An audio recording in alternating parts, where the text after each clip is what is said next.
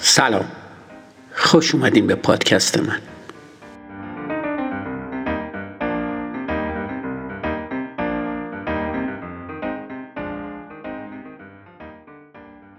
اپیزود 95 فصل دو.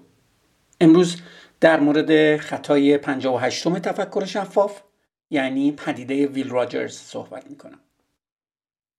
فرض کن مدیرعامل یه بانک خصوصی کوچیکی. مشتریای این بانک افراد ثروتمند و عمدتا بازنشسته هستند. دو مدیر مالی الف و ب به تو گزارش میدن.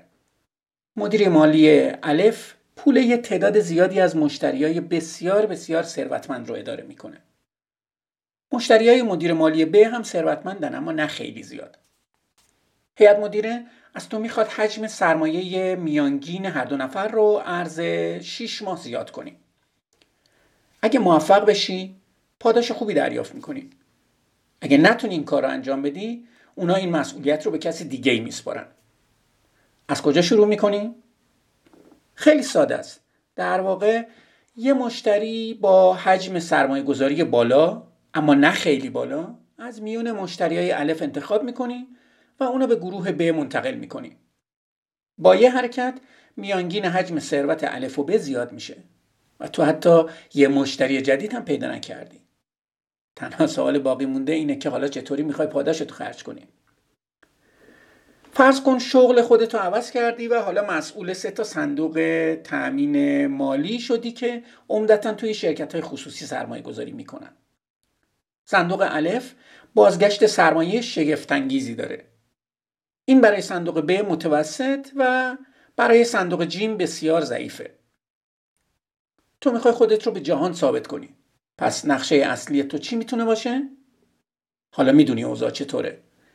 کمی از سهام الف رو به ب و جیم انتقال میدی و برای این کار دقیقا از اون سهامایی استفاده می‌کنی که میانگین الف رو پایین آورده بود.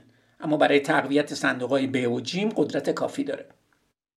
بلافاصله اوضاع هر سه تا صندوق بهتر به نظر می‌رسه. از اونجا که تمام فعالیت ها در اون سازمانی بوده کوچکترین هزینه متحمل نمیشی البته ارزش تجمعی این سه تا صندوق یه سنت هم افزایش پیدا نکرده اما مردم به خاطر این موفقیت به تبریک میگن به این اثر انتقال مرحله یا پدیده ویل راجرز کمدین آمریکایی متولد اوکلاهوما میگن.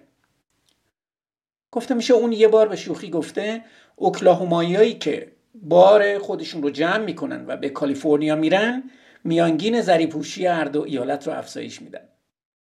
از اونجا که ما به ندرت چنین سناریویی رو به خاطر میسپاریم نام اون رو پدیده ویل راجرز گذاشتیم تا بهتر توی حافظه بمونه.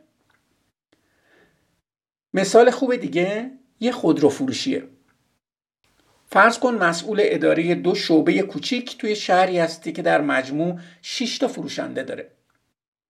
فروشنده های یک، دو و سه در شعبه الف و فروشنده های چهار، پنج و شیش در شعبه ب. به طور متوسط فروشنده شماره یک هر هفته یه ماشین میفروشه. فروشنده شماره دو هر هفته دو تا و الی آخر فروشنده شماره 6 هر هفته 6 تا ماشین معامله می‌کنه. با یکم محاسبه متوجه میشی شعبه الف هر هفته به طور متوسط به ازای هر فروشنده دو تا ماشین میفروشه شعبه ب به ازای هر فروشنده 5 تا ماشین. تو تصمیم می‌گیری فروشنده شماره چهار رو به شعبه الف منتقل کنی. چه اتفاقی میافته؟ فروش متوسط هفتگی این شعبه به ازای هر فروشنده به دو و نیم ماشین افزایش پیدا می‌کنه. شعبه به چطور؟ حالا دیگه فقط دو تا فروشنده داره شماره پنج و شیش. میانگین فروش این شعبه به ازای هر فروشنده پنج و نیم ماشینه. چنین ترفندهایی در مجموع چیزی رو عوض نمی‌کنن اما تصویر شگفتانگیزی از کار به تو میدن. به همین خاطر خبرنگارا سرمایه گذارا و اعضای هیئت مدیره وقتی خبر افزایش میانگین ها رو توی کشور شرکت ها واحدهای کاری مراکز هزینه و خط تولید میشنون باید حواس خودشون رو کاملا جمع کنن. یه نمونه بسیار غلط انداز از پدیده ویل راجرز توی پزشکی وجود داره. تومورها معمولا به چهار مرحله تقسیم میشن. کوچکترین تومورها و تومورهایی که به سادگی درمان میشن در مرحله اول هستند وخیمترین نوع اونا هم نوع چهارمه بهبود اونا با عبارت انتقال مرحله توضیح داده میشه. احتمال زنده موندن برای بیمارای مرحله اول بیشترین و برای بیمارای مرحله چهار کمترین حده. حالا هر سال فرایندهای جدیدی به بازار عرضه میشه که به ما اجازه تشخیص دقیق تر بیماری رو میده. این تکنیک های جدید کوچکترین تومورا رو که قبلتر هیچ پزشکی اونا رو تشخیص نمی‌داد نشون میده. در نتیجه بیمارایی که قبلا به خاطر تشخیص های ناقص سالم تشخیص داده شده بودن حالا یه بیمار مرحله یک به حساب میان. اضافه شدن این افراد نیمه سالم به گروه بیمارای مرحله یک باعث افزایش طول عمر متوسطشون شده. یه موفقیت پزشکی بزرگ؟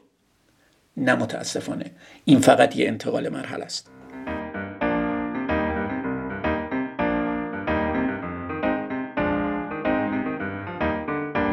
مرسی که به پادکست من گوش میدین. منتظر اپیزود بعدی باشین.